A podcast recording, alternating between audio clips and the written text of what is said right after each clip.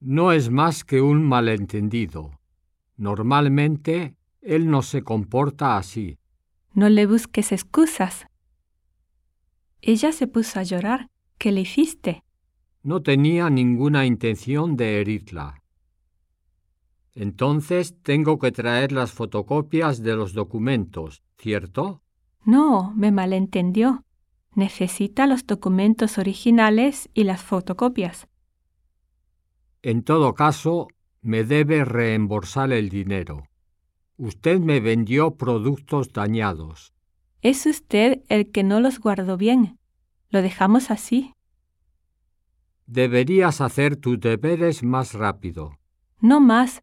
Pierdes el tiempo repitiéndome las mismas cosas. No tengo ganas de hablarte. Tengo rabia. No digas eso, amor. Perdóname.